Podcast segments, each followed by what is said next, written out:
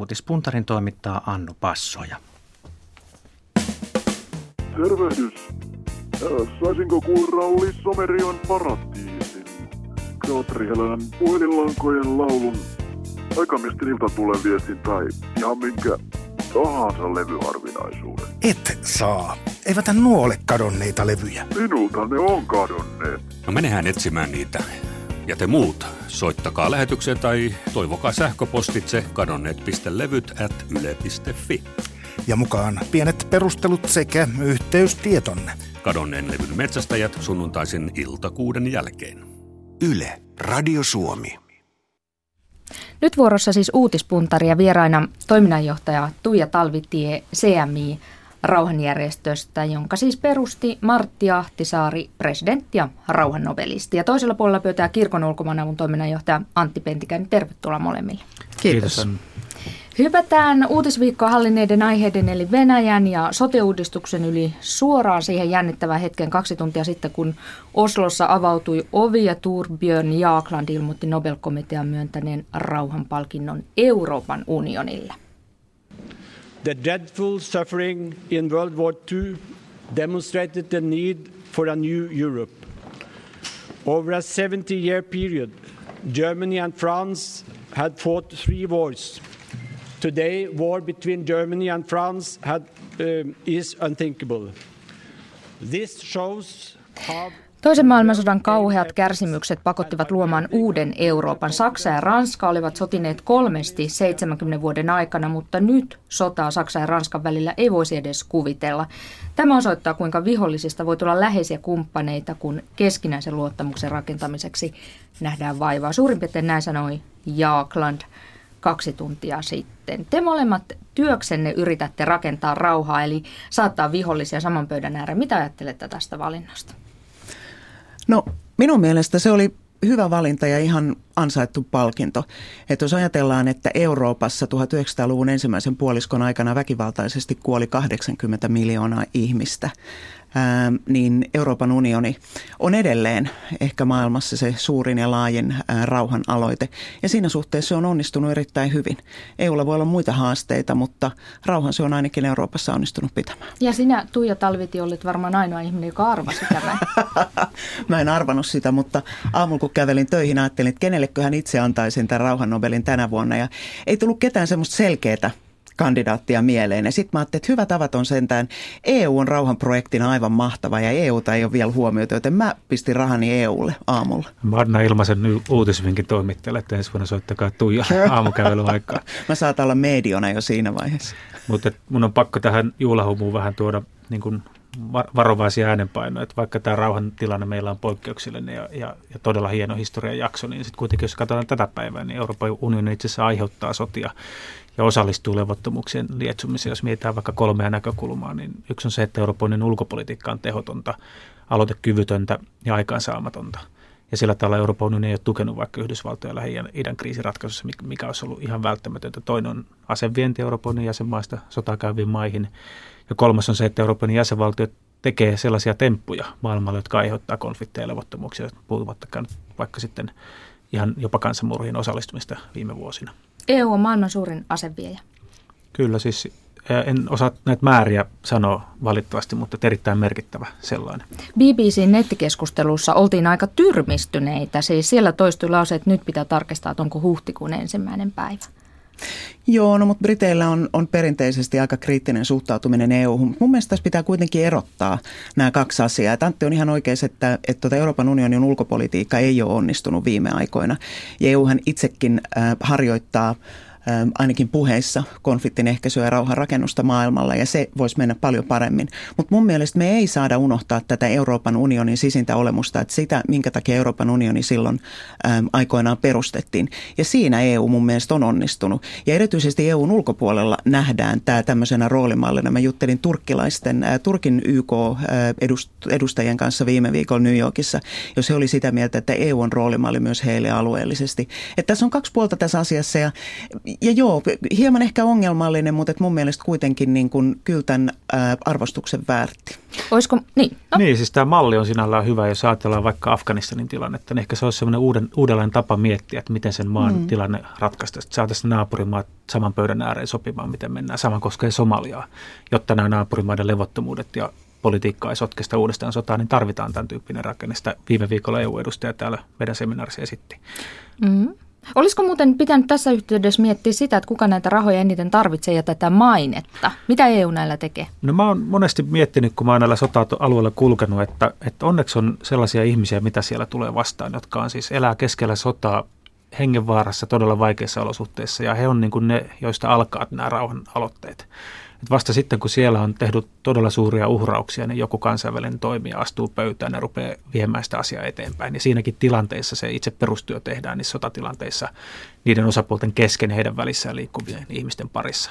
Ja enemmän kuin kukaan nämä ihmiset ansaitsit sen. Ja monesti heitä ei millään tavalla tunnusteta eikä nähdä, eikä heille tuoda sitä arvoa. Ja mä kyllä toivoin tänään, kun pohdin tätä, että voi kun tulisi se päivä, että, että he saisivat palkinnon yhtä ihmistä on tosi vaikea nostaa, koska ne on monesti... Nosta, yritän nostaa yksi ihminen. No mä oon vaikka nyt viime vuosina nähnyt Somalian niin kuin perinteiset klaanijohtajat, että siellä on mielessä muutamia sellaisia kasvoja. Yksikin nuori kaveri Abdissalam Mahmoud, joka on yli 40 konfliktia sovitellut klaanisotia. Yksi 57 vuotta vanha konflikti. Hän oli Okadenin ja Etiopian valtion välisen sopimuksen fasilitaattori oli luomassa Kalmadugin alueen klaanisopua ja, ja neuvotellut myös Havia-klaanin sopua Mogadissuun. Et, et siinä on yksi esimerkki ihmisestä, joka tekee aivan mieletöntä työtä.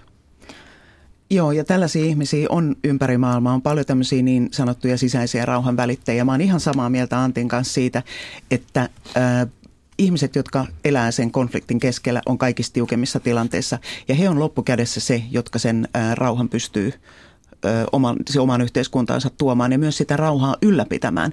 Me ulkopuoliset voidaan auttaa ja niin toki tehdäänkin, mutta että heidän se vastuu on siitä viime kädessä. Ja EU toki yrittää tätä omaa niin kuin rauhanvälityskapasiteettiin koko ajan, koko ajan kasvattaa ja, ja vahvistaa ja CMIlläkin on niin kuin siinä rooli, että me tehdään heidän kanssaan läheistä yhteistyötä. Että EU kyllä tunnustaa tämän niin kuin oman vajaavuutensa tässä asiassa. Mutta nämä on, kun loppujen lopuksi kuitenkin ajatellaan tämän, siis tämän hetken ulkopolitiikkaa maailmalla, niin se oman oman edun tavoittelu ja sen oman edun turvaaminen on se, joka kaikkia suuria toimijoita kuitenkin valitettavasti ohjaa. Ja meidän pitäisi nimenomaan niin kuin tässä miettiä myös niin kuin kansainvälisellä niin kuin ylätasolla sitä, että miten sitä paradigmaa päästäisiin muuttamaan sillä lailla, että ihan oikeasti pystyttäisiin asettumaan tämmöisen niin kuin yhteisen edun tavoittelun taakse. Ja Musta, siinä nimenomaan niin. tämmöinen niin kuin, tällainen... Ähm, niin kuin isojen asioiden ja ison kuvan ymmärtäminen nousee arvoon arvaamattomaan. Se ei tällä hetkellä ole kovin kovassa kurssissa. Aika lyhyellä tähtäimellä asioita tarkastellaan. Mutta EU pitää nyt lunastaa tämä palkinto. Ja ensimmäinen keissi, mistä pitäisi aloittaa, on vaikka Syyria, jossa on möhlitty se mahdollisuus, mikä yhteisymmärryksen löytämiseen Venäjän kanssa esimerkiksi oli. Ja nyt siellä on tulossa niin paha verenvuodatus, joka on menossa vain pahempaan suuntaan, että aseistaminen pitäisi lopettaa ja nämä, nämä terroristiorganisaatiot, jotka, jotka siellä toimii filiaaleina näiden aseiden päässä, niin he, he, heidät pitäisi saada kuriin ja sen jälkeen hallitus sopimaan niin neuvottelun uudelleen avaamista. Ja, ja Miten EU tämän nyt sitten hoitaa, voisi hoitaa, estää verenvuodatuksen jatkumisen? No se umpikuja, siis raan sisällissodan. Niin, siis mm. nyt pitäisi lähteä siitä, että Yhdysvallat ja Venäjä pitäisi saada saman pöydän ääreen. Näillä YK-välitteillä ei ollut tarpeeksi tilaa sen tekemiseen, jolloin sellainen mahtitoimija kuin Euroopan unioni voisi ehkä tuoda tämmöisen uuden ikkunan avaamisen tähän sen sijaan, että se peesaa sitä tavallaan aika pitkälle harkitsematonta yksipuolista politiikkaa, mitä jenkitkin on ajanut. Ja tämä Syyrian, musta tuntuu, että tämä Syyrian tapaus on tämmöinen klassinen esimerkki siitä, jolloin se ison kuvan ymmärtäminen on todella tärkeää. Mm. Ja se EU yksin ei nyt kyllä Syyrian tilannetta millään lailla voi ratkaista. Et siihen vaaditaan ensinnäkin, se tulee kestämään aika, aika kauan aikaa valitettavasti. Siihen ei mitään tällaisia nopeita ratkaisuja löydy. Ja sitten toinen on se, että siinä on ylipäätään koko tämä tämmöinen niin kuin alueellinen, alueelliset jännitteet on myös sellaiset, jotka pitää ottaa huomioon. Mutta totta kai EUlla voi tässäkin olla niin kuin vahva rooli, mutta että mä niin kuin penään jatkuvasti sitä isoa kuvaa ja mä penään sitä semmoista yhteistoimintaa niin, että ymmärretään se oma rooli tällaisessa konfliktissa, joka on täysin traaginen. Siellä on kuollut kymmeniä tuhansia ihmisiä ja todennäköisesti lisää tulee kuolemaan. Otetaan nopea kokonaiskuva rauhan vuoteen 2012. Eli vaikuttaa siltä, että kun katsoo näitä ehdokkaita mm, tai keitä oltiin esitetty rauhan Nobelin saajaksi. Täällä on venäläinen memorialijärjestö, Moskovan ääni radiokanava, Al Jazeera, Bill Clinton. Ei oikein semmoista joukosta erottuvaa ehdokasta ja vaikuttaa, että rauha vuosi oli vähän lattea, että ei kauheasti sellaisia historiallisia kädenpuristuksia ole tässä vuoden sisällä Mä olen samaa mieltä. Siis mun ensireaktio oli, että, että asiat on niin sekaisin, että piti hakea tämmöinen varma kandidaatti. Että ei tullut kukaan niin kuin vahvasti esille. Että tämä, mistä monet puhuja Eikelandkin vielä – aamulla on tämä uskonnollisten johtajien rooli ja uskonnon käyttäminen väkivallan lietsumiseen, kun tarvitaan niitä voimia kaikkien yhteisön sisällä, jotka puhuu yhteiselosta ja sovusta ja sen uskonnon niin kuin eettistä perustasta, johon kuuluu kunnioitus. Ja, ja tota, sellaista aikaa nyt tarvitaan ja sellaisia ihmisiä tarvitaan, mutta niitä johtajan rooleja ei ole vielä tarpeeksi löytynyt. Minkälainen vuosi oli? Tuija No aika masentava vuosi on ollut. Et, et tietysti niin kuin, jos ajatellaan näitä niin kuin Libyan maininkeja ja sitten tämä Syyrian tilannehan on siis aivan järkyttävä katastrofi. Et siinä musta tuntuu, että niitä epäonnistumisia on niin kuin tapahtunut joka rintamalla. Mutta sitten Antti varmaan pystyy kertomaan enemmän, että Somaliasta ollaan kuultu hyviä uutisia. Burmasta varovaisia hyviä uutisia, mutta totuus on kai se, että kyllä näitä konflikteja maailmalla riittää ja, ja tota, konfliktithan on niin kuin maiden sisäisiä, joilla on hirveä potentiaali sitten levitä alueellisesti. Että kyllä tässä on niin kuin ihan hirveästi tekemistä, mutta mä oon kyllä samaa mm. mieltä Antin kanssa siinä, että mä niin kuin itse, mulla on tämmöistä niin kuin kaksi perusprinsiippiä, mitä mun mielestä pitäisi niin kuin enemmän ymmärtää. Yksi on siis yksi on hyvä johtajuus. Me ei vaan päästä siitä mihinkään, että hyvällä johtajuudella on todella, todella suuri merkitys ylipäätään niin kuin ihmisten ja, ja alueiden hyvinvoinnissa. Ja toinen on sitten kyky antaa anteeksi anteeksi. Se kuulostaa kauhean niin kuin pieneltä ja yksinkertaiselta asialta, mutta et jos ajatellaan ylipäätään näitä konflikteja, minkälaisi, min, siis minkälaisissa asioissa ihmiset on joutuneet elämään ja mitä he on joutuneet kokemaan, eteenpäin ei päästä ilman merkittävää ää, niin kuin muutosta ja todellista halua antaa anteeksi siirtyä eteenpäin. Minkälainen hyvä johtaja on Liberian presidentti Ellen Johnson Sirleaf? Antti Pentikäinen. No mä tapasin hänet tota, puhemies Siis Heinä... viime vuoden, anteeksi, viime vuoden rauhan nobelisti. Niin, mä tapasin että puhemies Heinäluoman delegaatiossa toukokuussa ja jouduin hänelle sanoa sen, että, että monia, jotka on pettynyt siihen, että hän on palkanut sukulaisia hallitukseen ja on siirtämässä YK-armeijaa poikansa kautta oman puolueensa niin kuin ohjaksin samalla kun oppositio aseistaa itseään viidakossa. Ja sanoin, että jos hän toimii tällä tavalla, niin, niin, niin maailma – menettää sen niin kuin esimerkillinen voiman, mikä hän oli antamassa afrikkalaisille naisille ja meille kaikille siitä, mitä hyvä on edessä, kun naisille annetaan valtaa. Pitäisikö rauhan Nobel pyytää takaisin? No ei sitä tarvitse pyytää takaisin, mutta häntä pitää niin kuin muistuttaa jatkuvasti siitä, että koko maailma seuraa, mitä hän tekee. Mitä hän vastasi sulle, Antti? Hän nyökkäsi ja sanoi, että hän ymmärtää, mitä mä tarkoitan. Just niin, koska mutta mä... Eero sanoi, että nyt mentiin lähelle sitä rajaa, mitä voi diplomaattisessa tapaamisessa sanoa. Mutta sä et ole diplomaatti, sä oot järjestön edustaja niin, no, että meillä on, on enemmän vapautta kuin muilla. Näin se on. Mutta saanko niin, mä tähän sanoa vielä yhden jutun, että mä samaa mieltä on siitä, että, että tota, että aikamoisia riskejä ellen nyt ottaa, mutta jos toisaalta ajatellaan pikkusen sitä kontekstia, missä hänkin joutuu toimimaan. Äm, kuinka paljon Liberiassa on tapettu ihmisiä, kuinka Ellenkin on ollut telotuslistalla ja siitä niin kuin viime hetkessä sitten, sitten pelastunut. Kuinka varmasti niitä ihmisiä, joihin voi luottaa, on tosi vähän. Ja tämä ehkä palaa nyt siihen jälleen kerran, että mun mielestä semmoisia niin kuin yksinkertaisia ää, loppupäätelmiä siitä, että näin ei saa tehdä ja näin saa tehdä, on kauhean vaikea tehdä, kun ne kontekstit on niin kauhean erilaisia. Ja oma henkensä puolesta pitää pelätä koko ajan. Tämä ei tarkoita, tämä ei mikään puolustuspuheenvuoro Ellen Sirleaf Johnsonille todellakaan, mutta ehkä vaan kertoo siitä, kuinka hirvittävän vaikeaa se on. Mut Afri- se, niin. Niin, siis musta se Tuijan pointti anteeksiannosta oli tosi hienoa ja se vaan kuvaa sen, että joka päivä pitää niin kuin käydä se taistelu, että Kyllä. mitä mun tänään pitää tehdä, että mä teen oikein Kyllä. ja toimin niin kuin rauhan ja, mm. ja sovinnon puolesta. Ja koska Euroopassa on perustettu hieno rauhanjärjestö EU, niin nyt on myös sen mallin mukaisesti Afrikassa perustettu noin vuosikymmen sitten äh, Afrikan unioni. Antti Pentikäinen, kirkon ulkomaanavun toiminnanjohtaja, onko Afrikan unioni onnistunut rauhanprojekti? No siitä on hyvää vauhtia tulossa niin kuin sellainen. Että tota, kyllä se, mitä Afrikan unionin rauhanturvaajat Somaliassa on tehnyt, vaikka siellä tapahtui paljon sotarikoksikin luokiteltavia siviilien tappamisia – niin on luonut tilaa sille poliittiselle prosessille. Musta se on ensimmäisiä niin AU-vetoisia rauhanturvaoperaatioita, jotka on onnistunut. Mutta sitten toisaalta on myös hienoa, että afrikkalaiset itse sovittelevat omia konfliktejaan. On hienoa, että CMI on antanut heille tukea. Me ollaan heidän tukenaan oltu Somaliassa ja monilla näillä niin sotatantereilla, että tarvii apua siinä. Mutta että on tosi hyvä, että tämä rauhan agenda on nyt afrikkalaisten oma agenda. Otetaan seuraava uutinen. Puhutaan hetki Felix Baumgartnerista. Itävaltalainen laskuvarjohyppäjä aikoo hypätä 36 kilometrin korkeudesta. Hänen piti jo hypätä aiemmin tällä viikolla, mutta Yhdysvaltain New Meksikon osavaltiossa on tullut liikaa ja hyppy on siirretty. En itse asiassa tarkkaan tiedä, onko, onko tarkoitus yrittää nyt tänä viikonloppuna. Kiinnostaako teitä, että miten tämän Baumgartnerin käy? No mä näen tämän loistelijana itsemurhana. Musta on aivan päätöntä. Eikö ihmisillä ole parempaa tekemistä? Tämä saattaa nyt tietysti olla kauhean tämmöinen niin kuin yksitotinen vastaus tähän, mutta kyllä mä nyt jollain lailla kyseenalaistan sen, että ihan hirveästi rahaa laitetaan siihen, että ihmiset hyppää melko varmaan suoraan kuolemaan ja sitten se kaikki televisioida. Ei ole mun skene. Eli niin. heliumpallo, heliumpallolla pari-kolme tuntia ylöspäin sinne 36 kilometriä, sitten pudottaudutaan alas vapaata pudotusta viisi minuuttia ja tuossa vapauspudotuksessa vauhti kiihtyy ääntä nopeammaksi. Tämä on siis tavoite. Niin, aikoinaan ollessani Utissa laskuvarojääkärien tota, varusmiespappina, niin mä toki niin kuin opin arvostamaan ihmisiä, jotka tekee tämän tyyppisiä temppuja. Se ei ole ihan helppoa, mutta eihän tässä tietenkään mitään järkeä ole. Niin, hänkin voisi käyttää aikansa paremmin ja mennä vaikka vapaaehtoistyöhön, vaikka Somalia. Niin, ja lahjoittaa rahat. Kyllä. Jonkin muu. Että tällaiset sankariteot eivät saa teidän kiinnostustanne tai kannustustanne? No toivottavasti ihmisten elämän tarkoitus löytyisi vähän helpommalla ja jotenkin konkreettisen hyvän tekemisen kautta. Joo, ei mitään järkeä. No otetaan sitten seuraava uutinen. Jos maailman ruokahävikki saataisiin puolitettua, niin sillä ruoalla saataisiin saataisiin ruokittua miljardi telluksen asukasta. Tämä tulos saatiin eurooppalaistutkimuksessa, jossa olivat mukana myös Aalto-yliopiston tutkijat. Eli tällä hetkellä menetetään 600 kilokaloria päivässä jokaista ihmistä kohden, kun meillä heitetään ruokaa roskikseen ja sitten kehitysmaissa vilja homehtuu varastoon tai kalat pilaantuvat auringossa. Yllättikö tämä uutinen teitä?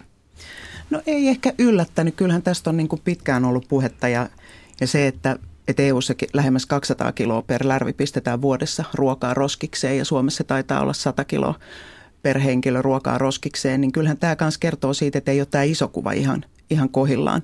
Että jos muualla maailmassa on ihmisiä, jotka kärsii nälästä ja me kohdellaan ruokaa ää, kunniattomasti, niin musta se ei kerta kaikkiaan vaan passaa. Että kyllä tässä pitäisi niin kuin miettiä jälleen kerran vähän tätä niin kuin systeemiä ja näitä rakenteita enemmän. Ja sitten tämä tietysti palaa myös siihen, että mikä on jokaisen yksilön vastuu. Et meillä on totuttu siihen, että ruokaa laitetaan roskikseen, jos se ei maistu tai sitä otetaan liikaa. Että ei ole sellaista kunnioitusta ruokaa kohtaan, mitä minun lapsuudessani vielä oli. Mm. Että mä oon sillä lailla tosi tyytyväinen, että EU on tähän puuttunut. Musta tuntuu, että niin kuin EUn puuttumisella tämä asia ei korjaannu, vaan tarvitaan jotain sellaista, niin kuin, joka koskettaa ihmisiä ja tavallisia kansalaisia, että yksilöstäkin alkaa. Mutta se on mieletön tragedia, että meillä miljardi näkee nälkää sillä miljardilla olisi ruokaa, että sitä ei pysty käsittämään ja, ja, tota, ja, ja niin kuin, kyllä se alkaa siitä, että mitä kotiin ostetaan ja mitä se kohdellaan. Että jos se puolikas ruispalapussi pistetään pois, niin jättäkää ostamatta, ostakaa se pienempi paketti, koska siinä on kysymys vaan siitä, mikä menee pois, mikä on ne päästökulut, joita siihen on laitettu, mitä tukku tulee hankkimaan ja, ja, tota, ja, ja, ja, ja sitä kautta niin kuin myös tarvittaessa tässäkin maassa on ihmisiä, jotka näkee nälkää, jolle sitä ylijäämää voitaisiin jakaa. Et se, mutta toisaalta sitten kun vesisateessa katsoo omia omenapuiden alle ja siellä mätäneviä ominoita ja miettii, että menisinkö mä tonne ja kantaisin ne tuonne tien varteen muille otettavaksi, niin, niin tota, tä, tässä on sitten kehitysmaiden ongelma. Että sitä ruokaa sitten jää pelloille, eli pitäisi satsata myös siihen infraan. Ää, ja, ja siihen jakeluun, mitä, mitä tarvitaan, että saadaan ruoka tehokkaasti niille, jotka tarvitsevat. Ja nälällä, nälällä on selvä yhteys sotaan ja rauhaan näihin kysymyksiin, eli vaikka paimentolaiset, jotka etsivät uusia, uusia maita, niin tota, näistä siis ne alueiden käytöstä tulee kiistaa koko ajan. Sitten tähän liittyy se, se, että minkä takia kun ruokaa ostetaan paljon, niin maata varastetaan kehitysmaissa köyhiltä, jotta sitä tuotetaan rikkaille lisää kulutettavaksi. Että sillä tavalla tämä myös liittyy meidän ruokapöytään ja meidän tottumuksiin. Ja kysymys ei ole vain ruoasta, vaan kysymys on ylipäätään hyvin epätasaisesta äm, niin kuin tulojakaumasta. Että on niitä, joilla on liikaa kaikkea ja sitten on niitä, joille ei oikein ole yhtään mitään. Et must, mun mielestä tämä koko ruokakeskustelu on, on tota jälleen kerran niin kuin osa tämmöistä isompaa kokonaisuutta. Ja mä oon ihan samaa mieltä Antin kanssa siitä, että tämä on, on häpeällistä ja tämä ei voi olla näin. Ja sitten loppujen lopuksi kuitenkin, niin kuin tämähän on meidän omista asenteista kiinni, että sieltä sen täytyy lähteä, mutta totta kai niin kuin infran ja systeemin pitää tukea sitä. Älkää unohtako suomalaiset puolet ihmistä kamppailee joka päivä siitä, että ne selviäisi. Kyllä. Mietittekö te järjestöissänne työksenne näitä, että miten vaikka hävikki saataisiin pienemmäksi? No Totta kai varmaan jokainen vastuuntuntoinen organisaatio ja ihminen nykyään miettii sitä, että millä lailla pystyy elämään vähän fiksummin. Ja tämä ruoan pois heittäminen kuuluu siihen ja saman tien sähkön tuhlaaminen ja veden tuhlaaminen ja kaikki tämmöinen, että kyllä me vaan joudutaan ottaa lusikka kauniiseen käteen tässä hyvin pian ja miettimään, että mitä tarkoittaa vastuullinen käyttäytyminen nykyajan niin kuin länsimaisessa yltäkylläisessä maailmassa. Ruoan saaminen niitä pöytään, joilla sitä ei ole, niin on yksi meidän päätavoite ja se, mihin me pyritään, on esimerkiksi naisten pankin kautta, naisten pienyrittäjyyden tukemisen kautta siihen pääse. Kiitoksia oikein paljon. Nyt täytyy lopettaa uutispuntari. Kiitos Sejamin toiminnanjohtaja Tuija Talvitie ja Kirkon ulkomaan avun toiminnanjohtaja Antti Pentikäinen. Ja koska te molemmat olette EU-kansalaisia, niin voi vain onnitella rauhanpalkinnosta. Eikö niin? Onnea myös sulle.